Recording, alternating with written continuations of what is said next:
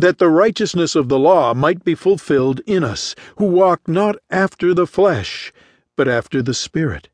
For they that are after the flesh do mind the things of the flesh, but they that are after the Spirit the things of the Spirit. For to be carnally minded is death, but to be spiritually minded is life and peace. Because the carnal mind is enmity against God, for it is not subject to the law of God, neither indeed can be.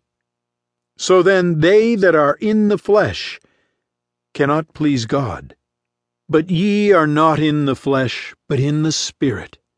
If so be that the Spirit of God dwell in you.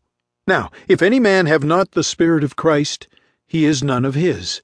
And if Christ be in you, the body is dead because of sin, but the Spirit is life because of righteousness.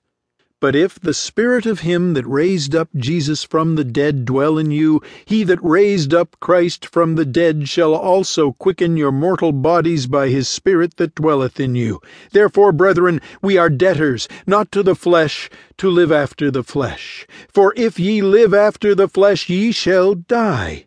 But if ye through the Spirit do mortify the deeds of the body, ye shall live. For as many as are led by the Spirit of God, they are the sons of God. For ye have not received the spirit of bondage again to fear, but ye have received the Spirit of adoption, whereby we cry, Abba, Father. The Spirit itself beareth witness with our spirit that we are the children of God. And if children, then heirs heirs of God, and joint heirs with Christ, if so be that we suffer with him, that we may be also glorified together. For I reckon that the sufferings of this present time are not worthy to be compared with the glory which shall be revealed in us. For the earnest expectation of the creature waiteth for the manifestation of the sons of God. For the creature was made subject to vanity, not willingly but by reason of him who hath subjected the same in hope.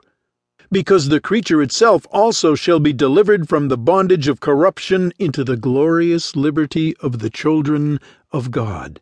For we know that the whole creation groaneth and travaileth in pain together until now. And not only they, but ourselves also, which have the first fruits of the Spirit, even we ourselves groan within ourselves, waiting for the adoption to wit, the redemption of our body. For we are saved by hope. But hope that is seen is not hope, for what a man seeth, why doth he yet hope for? But if we hope for that we see not, then do we with patience wait for it.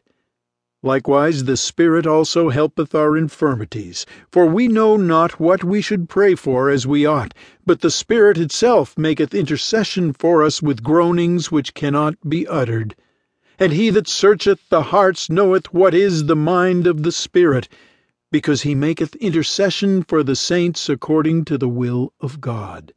And we know that all things work together for good to them that love God to them who are the called according to his purpose. For whom he did foreknow, he also did predestinate to be conformed to the image of his Son, that he might be the firstborn among many brethren. Moreover, whom he did predestinate, them he also called. And whom he called, them he also justified. And whom he justified, them he also glorified. What shall we then say to these things? If God be for us, who can be against us? He that spared not his own Son, but delivered him up for us all, how shall he not with him also freely give us all things? Who shall lay anything to the charge of God's elect? It is God that justifieth. Who is he that condemneth? It is Christ that died, yea, rather, that is risen again who is even at the right hand of God, who also maketh intercession for us. Who shall separate us from the love of Christ? Shall tribulation, or distress, or persecution, or famine, or nakedness, or peril, or sword? As it is written, For thy sake we are killed all the day long, we are accounted as sheep for the slaughter.